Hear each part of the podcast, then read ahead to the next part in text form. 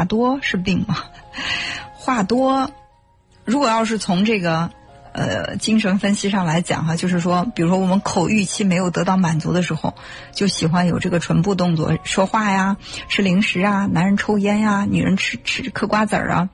但是，看话多到什么程度啊？如果说这个话只是说我想通过表达这种方式来获得一种心理满足，而我的这个表达呢又不招人烦，大家还喜欢听我说，那我觉得这就不是病。所以，大家关注心理健康，我觉得这是好事儿。但是如果说草木皆兵的出现一点问题呢，就开始对号入座，整天去研究一些心理学名词往自己身上套，给自己身上贴贴这个标签儿。我觉得这就有点儿，呃，过分了哈，真的没有必要。我们每个人都不是那么容易生病，尤其是心理方面的病，情绪的波动很正常，就是每个人性格的差异也很正常。但是这些都不是病，要好好的去善待自己，不要总是去给自己套很多的这种名词，呃，这样呢会让自己更加的焦虑。